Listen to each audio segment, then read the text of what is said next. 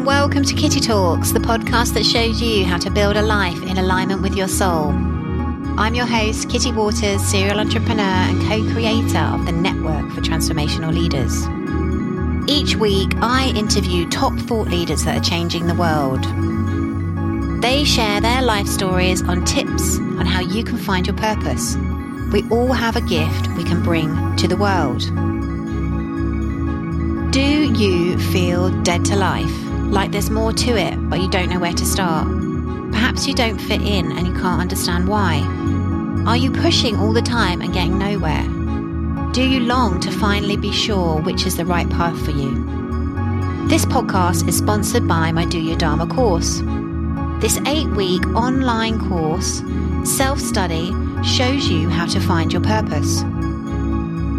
The course demystifies the subject of Dharma and shows you that by following your highest excitement, you can unlock your greatest potential and create the life of your dreams. Go to www.kittytalks.com forward slash do your Dharma. Without further ado, let's dive into the next episode.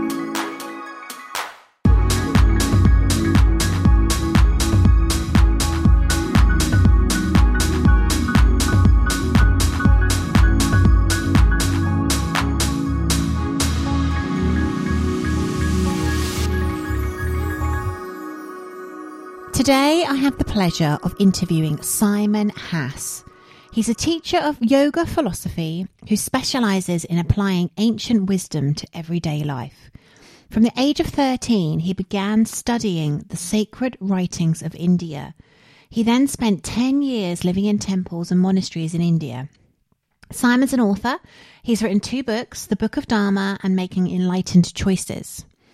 So I'm so keen to interview Simon because I'm fascinated by this subject of Dharma. And I know that you are going to gain so much from this interview. Please be aware he's in Costa Rica, so there's a slight little bit of background noise. So I really empower and encourage you to get to the end of the interview. It's worth it. He delivers some amazing wisdom about how we can adopt four principles into our life and naturally we will be in alignment with Dharma. So without further ado, let's dive in. So, hello and welcome to Kitty Talks. We share inspirational life stories that empower you to create your own life. And today I'm really excited about the gentleman I'm about to introduce you to. I discovered his work actually through a, another ladies podcast I was on. And I straight away went out and bought his first book, The Book of Dharma. And I absolutely absorbed it because it's absolutely fascinating. And Simon is an incredible writer. And so today on the podcast, we have Simon Haas. He is, well, an incredible man. You're about to hear his life story, but he is a teacher of yoga and philosophy, and he's an author of two books. So one of which is Yoga, the Dark Night of the Soul, and the other one is the Book of Dharma. So Simon, thank you so much for coming on Kitty Talks. Welcome. Hello, Kitty. It's a real pleasure to be here with you. Thank you for inviting me. And Simon has joined us, just for you guys listening. Simon is in all the way in Costa Rica, which is incredible. I love the fact that we have this technology now. But just to give you a heads up, guys, he's in Costa Rica and it's a pretty noisy place. So we may have a little bit of a, we may have a little bit of background noise on this podcast, but you're going to hear some great content. So stay tuned. So Simon, would you mind introducing yourself to my audience and just telling them a little bit about who you are and what you do in the world? Well, it's a real pleasure to be here on this show. Um, I'm a teacher of Dharma and yoga philosophy, and um, I travel and give workshops and seminars internationally. But much more than that, I consider myself to be a servant, mm. and I love sharing these teachings, especially the teachings of Dharma. I've seen how, uh, through my own personal experience, just how powerful they are and how transformative they are they've had such an impact in my own life that I know that they can help anyone. so mm. I love sharing them.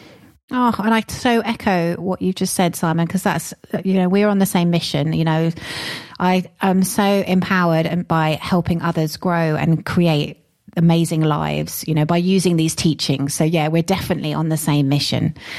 Um, but would you mind kind of, sorry, carry on.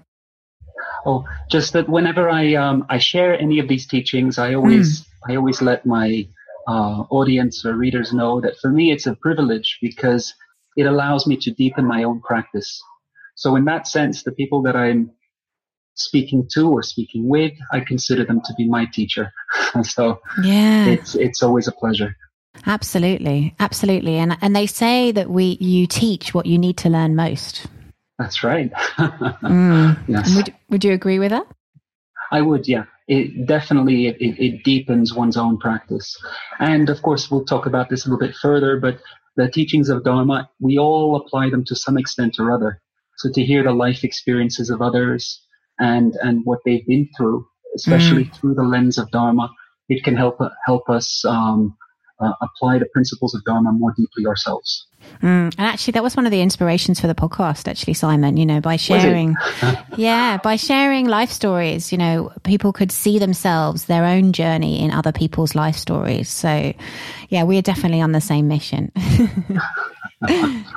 but would you mind um, taking us back? Because one of the things that we do on Kitty Talks is we love to tell our audience and share with our audience the transformational story and the transformational journey. Because as I just said, you know, they will be able to see themselves in your life story.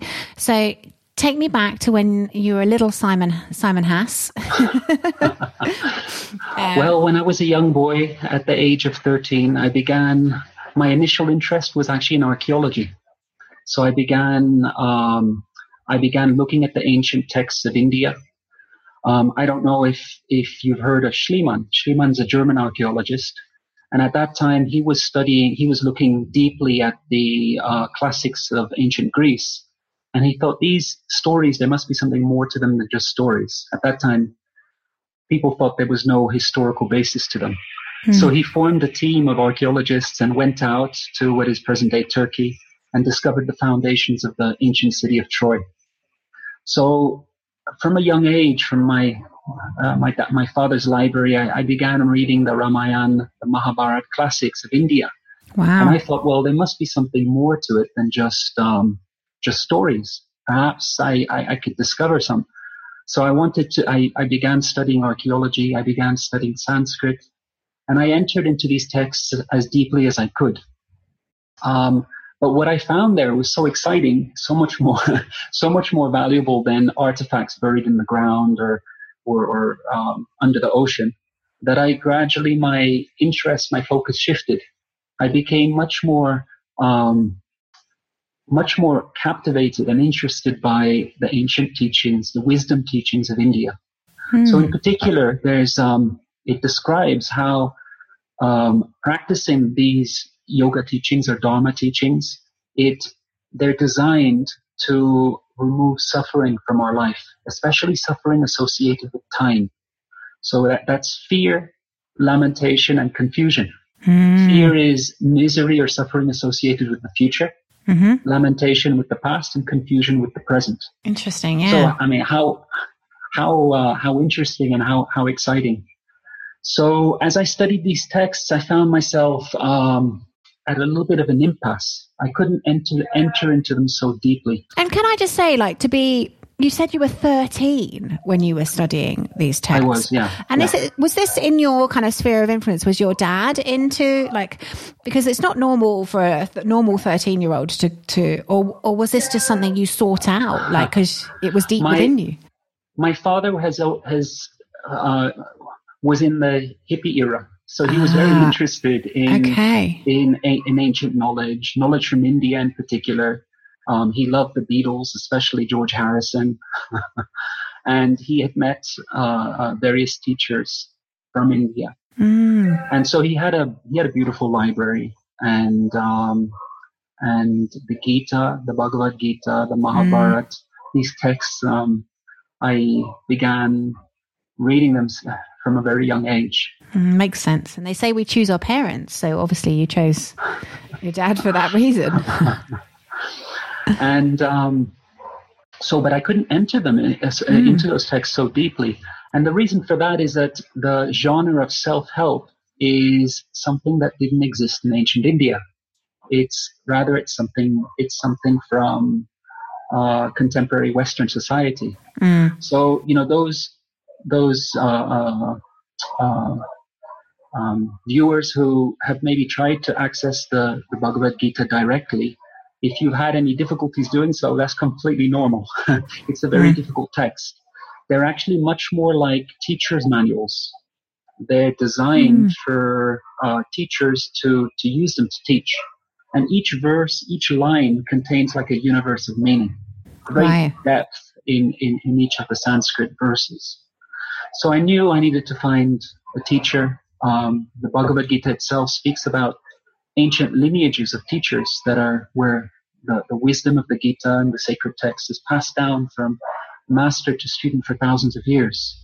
So I was really interested to go to India and learn from a in a living tradition. So um, as a teenager, I traveled to India Wow. and um, I I went to uh, Mathura, the area of Mathura and Braj, which is in Uttar Pradesh, central North India. Mm. It's actually the birthplace of Krishna, the speaker of the Bhagavad Gita. Mm. And I thought, you know, here I can might be able to find a teacher.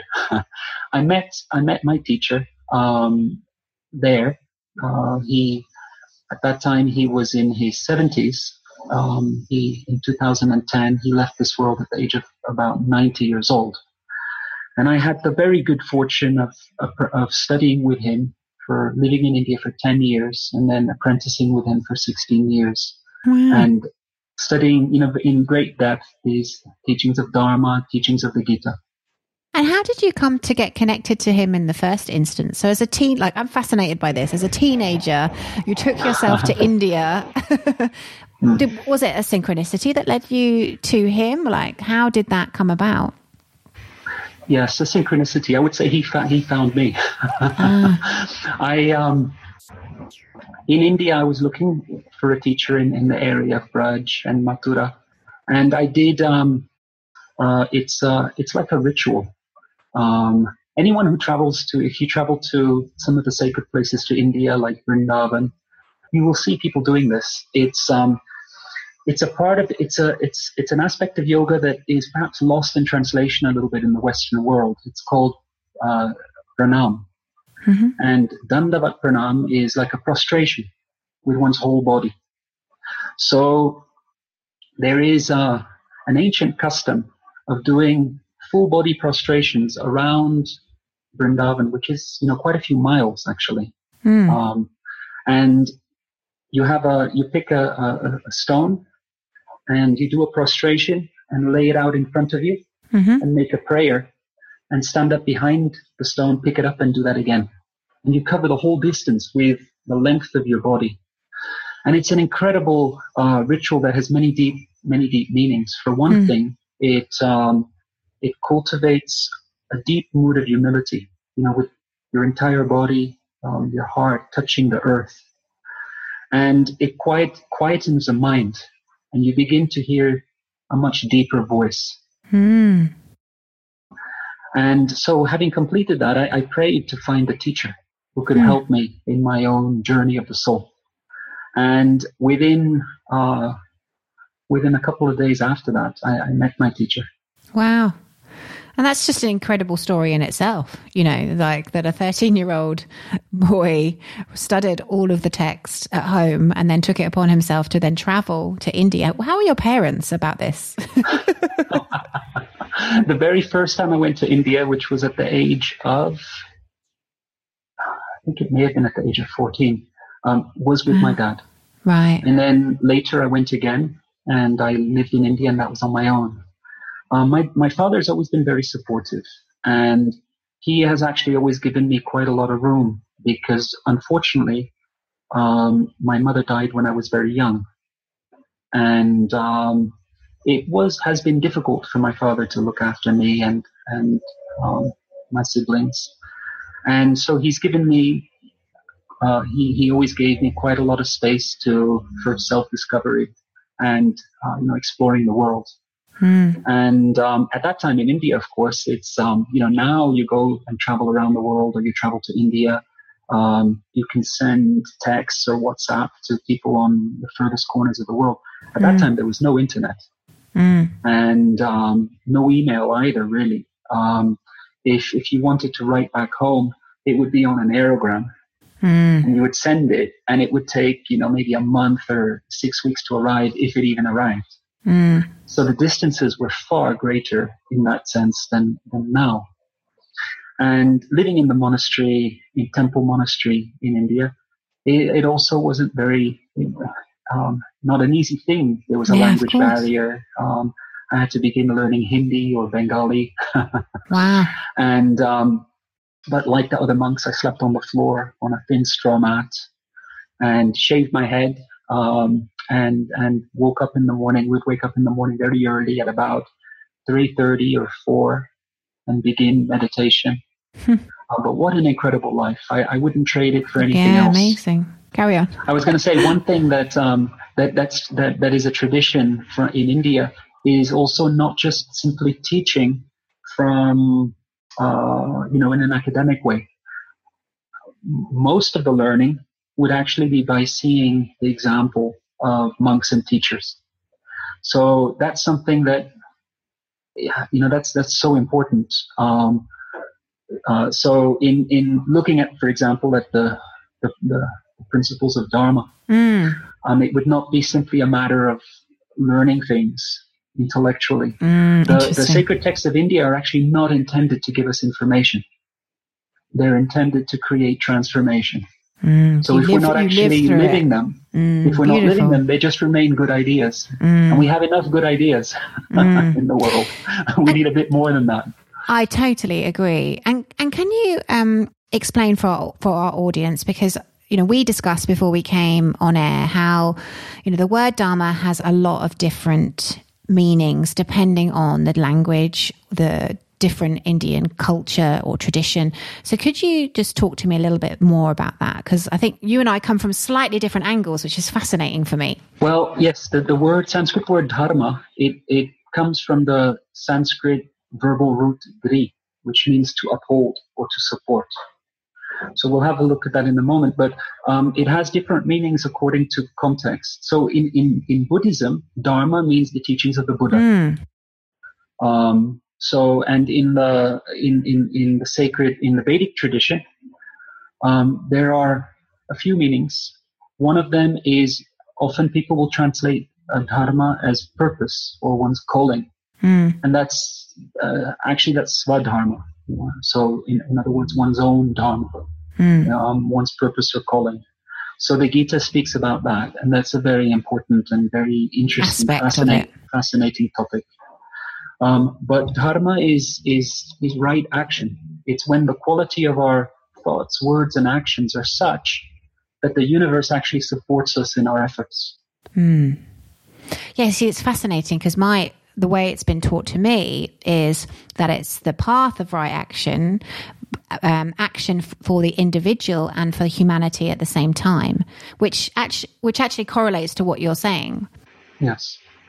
And um, so, yeah, so often it speaks about the path of, of Dharma. And um, the sacred texts, different uh, sacred texts uh, uh, discuss aspects of Dharma. In the Bhagavata Purana, there's a beautiful section that speaks about the four principles of Dharma. Mm. Um, four principles that, when when when lived, um, when actively lived as, as dynamic principles in our life, then Dharma Dharma manifests in our life. Mm. And for for you guys listening, this is um, Simon's book. So he's written about these books in the Book of Dharma, and this for me was absolutely fascinating because it's a different angle, slightly different take on, I suppose, where, where I've been taught and how I would necessarily teach my students. But what I loved about it is, like you said, it's it's living into Dharma by like by adopting the principles of truth. Dharma naturally comes into your life. So, would you be um, open to sharing the four principles with our audience? Yeah, sure. I, I would love to. Um, so, it, four principles: truth, or satya, truth, Mm-hmm. um, purity, non-violence or ahimsa, and discipline. So these principles are universal principles. So um, it, it's not something that is is you know confined to one particular culture. You know, uh, the Vedic tradition or um, the Puranic tradition. it, we find these four principles everywhere in, in all traditions in the world. And that reflects a spiritual journey that anyone can take and that cuts across um, gender, culture, uh, background, and you know historical times. So, most important, of course, is truth. Mm. Everything begins with truth, and the Mahabharata sometimes equates truth with dharma. Um, and so, you know, we can have a perhaps have a quick look at each of these four hmm, principles. Mm, please, yeah. When when we when we live them together, we all apply them to some extent. We all apply a certain degree of truth, a certain degree of nonviolence, some discipline, um, but often not so consistently, and often not all four principles at the same time. Mm. So usually, what happens, in my experience, um, is that if we have a problem or a difficulty, we immediately go for one particular principle, which is discipline or effort. So we throw as much effort into um, the issue that we you know, that we have, the challenge that we have. But if our effort is not aligned with truth, if our effort isn't coming from a pure place, if our effort is violent to ourselves and to others, it doesn't actually resolve the problem that we have. It only exacerbates it. Mm. So all four principles need to be um, applied together. And these four principles are like sutras, what's known as a sutra. Um, the word sutra in Sanskrit means the tip of a thread. So maybe if we use a, a modern analogy, mm-hmm. um, I think all of your viewers will have had probably had the experience of um, having a roll of sellotape or some kind of tape and trying to find the end of it. Mm-hmm. Great, yeah. You know, you put it in the light. You know, you look for the end. You run your it. fingernail around it you know, until, until you finally get that end. Once you have that, you can un, you know, you can, you can open it up, unwrap and, and use that tape for anything that you need. Mm. So in ancient India, they, they didn't have plastics. they didn't have sellotape. So they used the analogy of a spool of thread. Mm. If you can hmm. locate the tip, mm. then you can unravel the spool and the thread may actually extend for, you know, many hundreds of yards. Hmm. So these four uh, principles, these four words, truth, purity, nonviolence, and discipline, they're just the tip of the thread. And the rishis or sages of India have given us some indication of what that tip of the thread is. But then it's for us in our own life to explore that and to unravel it and see where it takes us. Mm.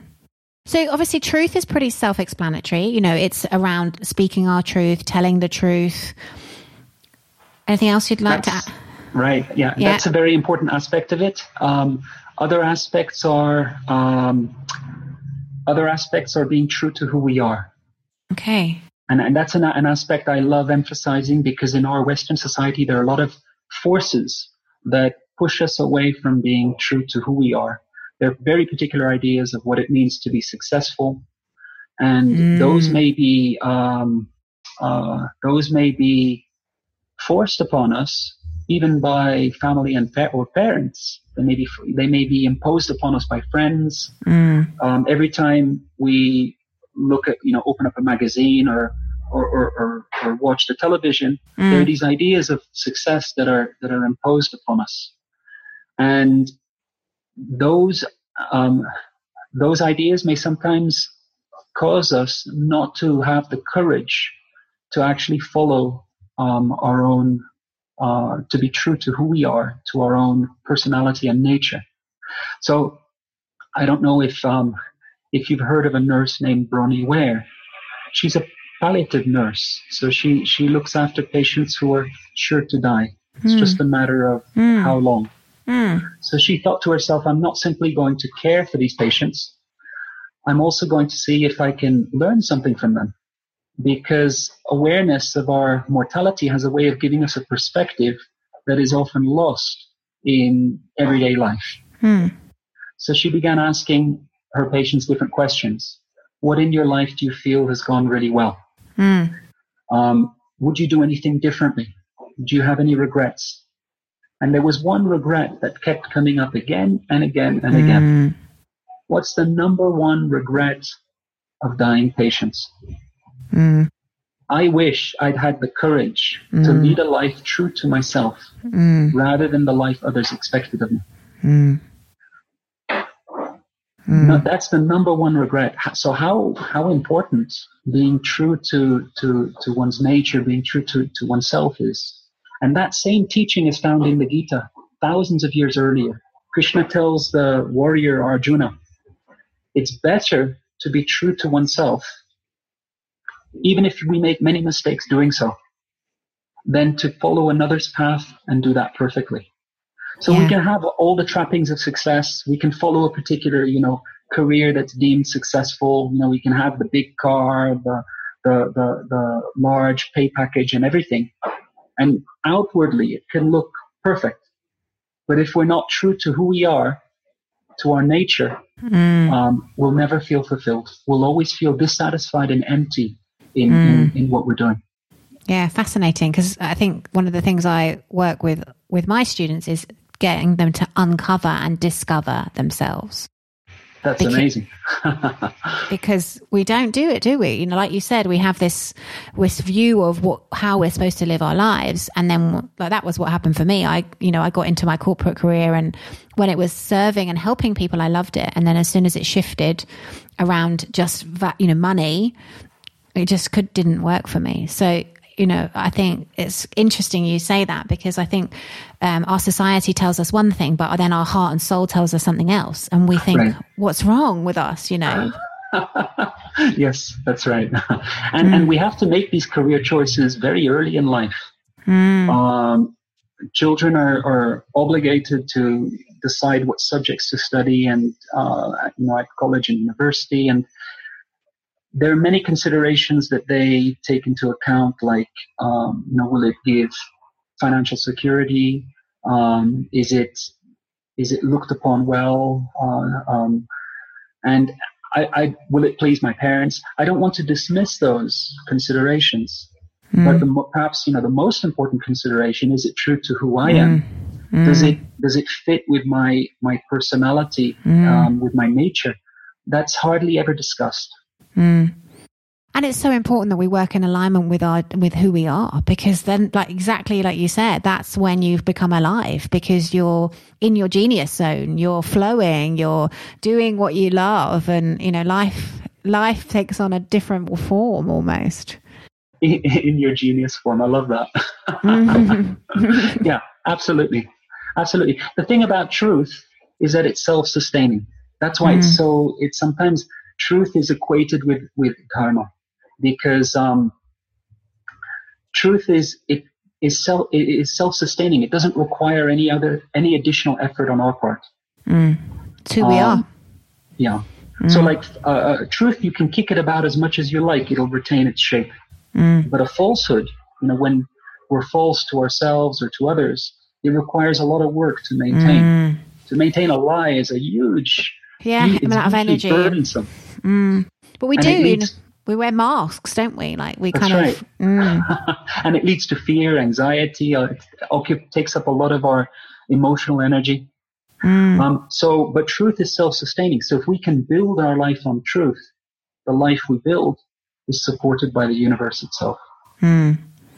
Yeah, fascinating. Yeah, because I'm, I'm. You see, when you're talking, I'm relating it back to what I, the way I've been taught about that, and so well, the way my teacher would explain that is when you work in alignment with your unique gifts and talents and your passions, which again is your truth because they are your unique passions and your unique talents, and yes. when you go in alignment with that, uh, and and there's this element of social need, then you have you're in your dharmic flow, you're in your dharmic path. Yes. Yeah, so it's very, very aligned.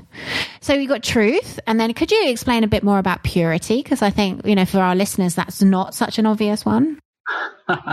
the word in Sanskrit is shaucha. So if for any of the uh, your um, if any for any of our listeners and and and viewers, if the word English word purity is has any kind of connotations you don't like, then the Sanskrit is shaucha. shaucha. And um, we are g- generally very careful what we what we consume in terms of food and drink, right? So we like to have pure food, pure water, um, organic if we can, um, and and you know we don't want to ingest things that are toxic for us. But actually, we're eating, we're or drinking not just through our mouth, but through all of our senses, through our eyes, through our ears, you know, what we listen to, what we view, um, what we think about, but we don't tend to, we may not have the same standards hmm. in, for the other senses in which we um, uh, consume the world, so to speak. So purity is the ability to um, be able to differentiate between what helps us and what harms us, and to be careful in what we accept within us. Hmm. So, um, so as someone who's practicing this principle of purity, they'll be a little bit careful. Um, you know, they'll have respect and love for everyone, mm-hmm. but they'll choose their friends wisely. Mm-hmm. They will choose their workplace wisely if that's possible.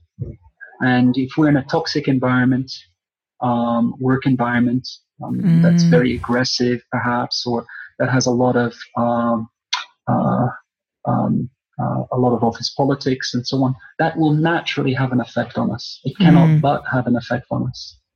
So being care, being a little bit careful in the way that we allow ourselves to be influenced in the world by our surroundings is mm. what the principle of purity is about. Hmm, fascinating. Yeah, because I think the way I, I was taught that was who you surround yourself is with who you become. So, yeah. Oh, that's very well put. Yes. um, in, in, in the, in the sacred text of India, it's described that consciousness is like a crystal or a diamond. Mm. If you have a if you have a, a clear mm. diamond and you place it against something that's red, it'll shine red. Mm. Against something that's blue, it'll shine blue. Hmm. So we, yes, we take on the qualities of those with whom we're around naturally. Mm. And they take they take on our qualities also. Mm. They say that you're the sum of the four people that you spend the most time with. So from it, but they've they've actually studied it, Simon, around right. how much money you earn. You know, you're right. dressing the same, kind of sort of similar beliefs. So mm-hmm. yeah, I do ask my students to look who they hang around with. Very important. Hmm. So that brings us on to the third principle non-violence. Non-violence. So, j- before looking at ahimsa, just mm. to um, give an indication of how potent these principles are, think, for example, of the exam uh, of Mahatma Gandhi. So Mahatma Gandhi, he tried to apply these principles. So his his movement was called Satyagraha, which means mm. seizing truth, mm. not letting go of truth. And he used the principle of ahimsa, nonviolence. And Mahatma Gandhi, he didn't have any, you know, incredible political connections. He he didn't have he didn't have a bank balance. Um, he had just a few dhotis, a few pieces of cloth. Hmm. An elderly, fragile fragile man was able to over was able to defeat the largest empire in the world at that time, the British British Empire, mm, um, by applying these four principles of Dharma. So imagine how, you know, what these principles can do for us with the small problems we have in our lives. Mm. So obviously, with the principle of non-violence, like obviously that, how how would you relate that to sort of modern day life? So the best I have found that the best way to apply that is is by being becoming more more aware of our footprint of violence. We can be violent to each other. We can be violent to our to the earth we can be violent to ourselves. So very important, I find. Well, now mm, to um, ourselves, um, of course, yeah. Because how we violent, talk to how we talk to ourselves, you would never talk to another human being the way we sometimes speak to ourselves. that's, very well put. Yeah, yeah, exactly, exactly. So you know, we all create create these stories. We're a story. We're we're an author of our own life story, and we carry our story with us wherever we go. It's uh, like the script from which we lead our lead our life, and we're the lead character in our story. And to have a story is not a problem, but we take our story so seriously mm. that we're prepared to, you know, lose our friends over it, fight for our story, and we rarely stop to consider, um, you know, what's the what's the nature of the story that we're living out? What are we saying to ourselves day mm. in, day out? You know, I'm not good enough. I must work harder. I must ma- make myself more lovable and attractive. This person, she's helping me get what I want. She's my friend. That person's my competition. what if he gets there before I do? I mustn't allow that to happen. Um, I mustn't lose this. Without this particular thing, I'm no one. Mm. So we mm. hardly stop to think: Are these are these statements even true? Mm. How violent they are to ourselves and to others. Mm. So the ability to step back from the stories of our life, not take them so seriously, and um, is is a way of becoming less violent to ourselves. Mm. Another way of becoming less violent to mm. ourselves um, is is being true to who we are. Every time we're not true to who we are, it's a form of violence. Mm. Yes, and when you look at that, you know that's as big as or as small as not not owning our own worth or you know staying in a job you know if you want to make it a comparable um, it's staying in a job for example when the job isn't serving us and we're worth more and they're underpaying us you know it's it's it's as things like that isn't it to give people kind of comparable examples no. no knowing our worth I mean, if, if we make a timeline imagine a timeline um, from zero to 80. 80 years, well, uh, our average lifespan for a male is 76, for a female is 74. So let's be let's be generous and say 80. You know, we might live much longer. We might live a lot less than that. Um, the first maybe 20 years of our life were children and students. The last, I'm not sure, what's the retirement age in, in, in the UK? 65? Uh, 65, yeah. 65. So from 65 to 80, it's it's a period of retirement, and we can um, pursue activities that perhaps we and hobbies we might not have had time to do before. So it's great being you know being uh, uh, children and students, and it's great having time at the age of retirement. But what about all the time in between? Mm. If we um, if we're not happy in the work that we're doing, we're actually setting us, ourselves up to be unhappy for the majority of our life. Mm. What a violent thing that is to do. Mm. Um, I think, you know, in my experience, most people, they hate their jobs. Yes. Their favorite day is Friday and their worst day of the week is Monday. Mm. But life isn't meant to be like that and it doesn't have to be like that. When mm. someone pursues their, their, someone's true to their, their calling and pursues their dharma, they hmm. have the immediate effect of being aligned with truth is great vitality. Mm. If we're feeling great vitality in our life, it's a sign that we're connected with truth. If we feel mm. drained and we, you know, our energy is being sapped from us, mm. that's an indicator that we're, we're not in alignment with truth. So one thing that often um, in, in, in seminars and workshops um, participants ask is, well, you know, I have a job and I have to pay the bills. I can't just, you know, leave it and do what I would love to do. Um, and, and that may be the case. So what I, I what I normally reply is at least make a space for doing what you really love. Make some space in your life for doing something that's aligned with who you are. And mm. what happens, in my experience, is that space begins to grow. Mm. As soon as we honor truth, the universe responds. Mm. Absolutely, yeah. I've, I, and it's it's fascinating, isn't it? Because I, I, did a work, workshop recently, Simon, and you know some of the the participants were like, "Well, I don't know what I'm passionate about anymore." I'd, they'd lost touch so much, so with what life was about, and it, you know, it, it, I think we can do that if we're not careful, because we get ingrained in, like you said, this way of being, which is go to school, go to work, earn this money, come home, and live for the weekends, and life should not be like that. And the examples of the people I've interviewed, you know, this is the whole point of doing the interviews because when we do do our Dharma, life opens up in an incredibly magical, synchronistic way. That's right. You know? Yeah. Um, so if you're listening I to this, you said about it's worth doing it. Kitty, I love what you said about um, like becoming uh, not becoming so uh, aware anymore of what our nature, what our purpose is, what our um, uh, passions and you know, passions and qualities and and and personality is. Um, what I sometimes do is, in a workshop, I have some semi-precious stones that I put out on a cloth, on a white cloth, and you know there's some tiger's eyes, there are a few opals, quartz crystals, rose quartz, um, and I ask participants to pick one that they immediately find beautiful, that really kind of charms them or captivates them. and to hold it in the palm of their hand and not to sh- not to look at it or to show anyone. Mm. So then we continue, you know, maybe 20, 25 minutes afterwards. Mm. I then um, um, I then ask a few individuals in the group, you know, what what gemstone did you pick? Don't look at it, but what gemstone did you pick? And usually there's, you know, about 50%, maybe just, you know, close to 50% of participants, they actually don't remember anymore. They, they can feel they're holding a gemstone, hmm. but they don't quite remember. Was it rose quartz or a quartz crystal? Um, what color was it?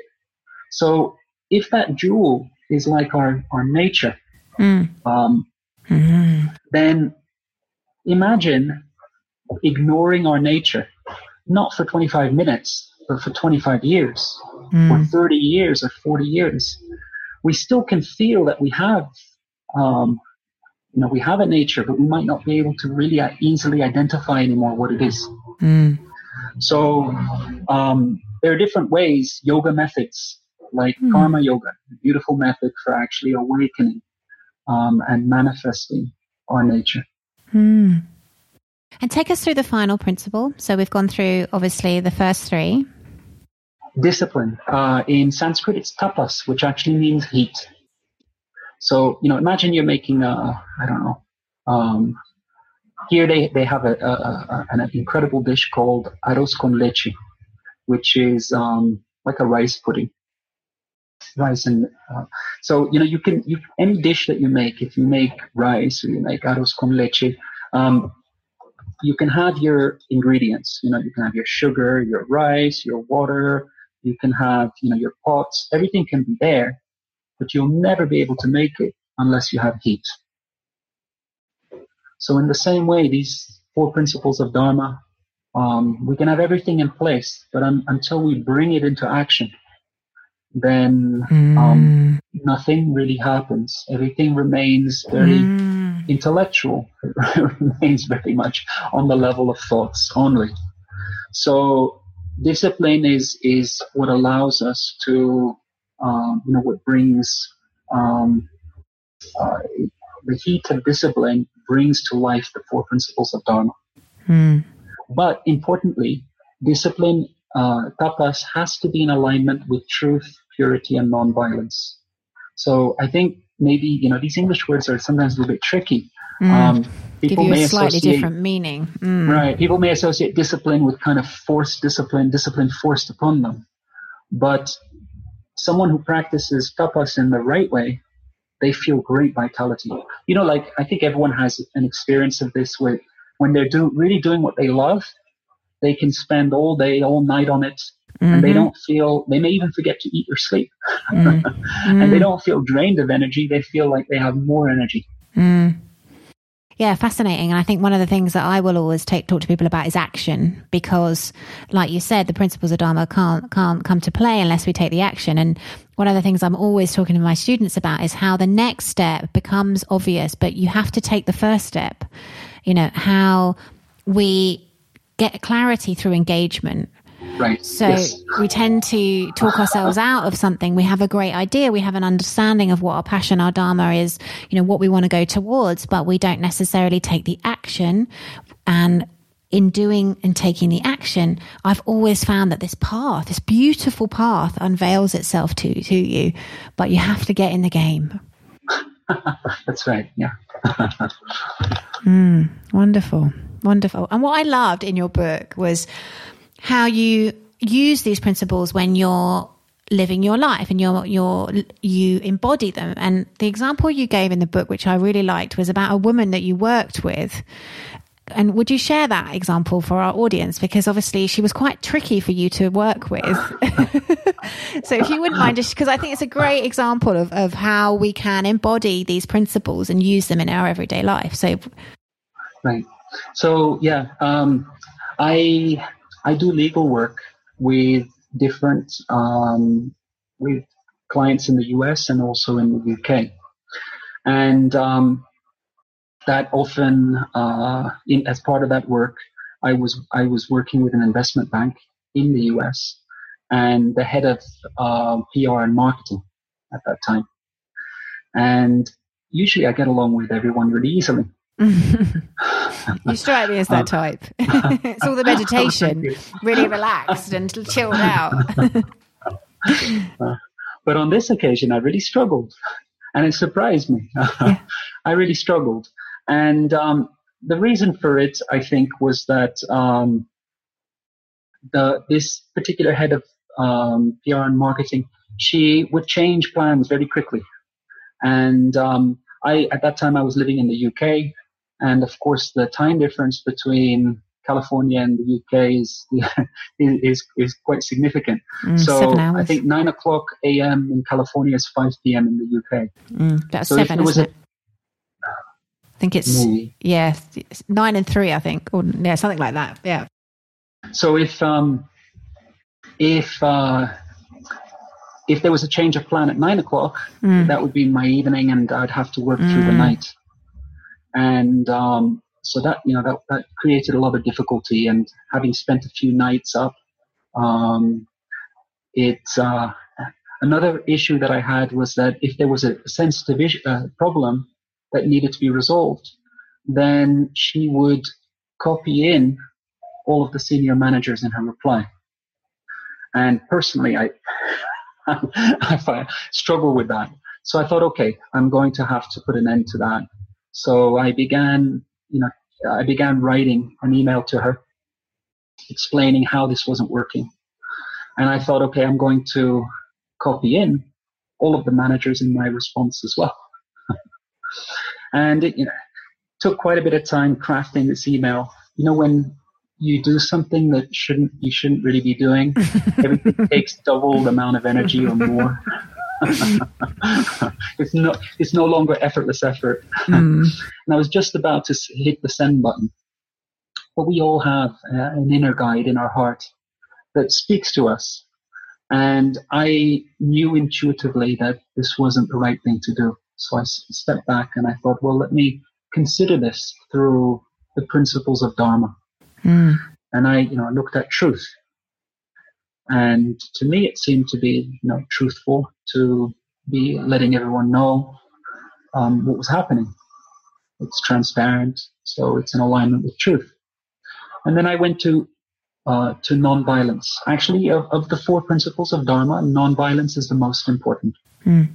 If there ever appears to be um, a conflict between the principles, there never is actually, but yeah, sometimes intellectually, if you look at a principle, and if, if there's an apparent conflict, always privilege nonviolence.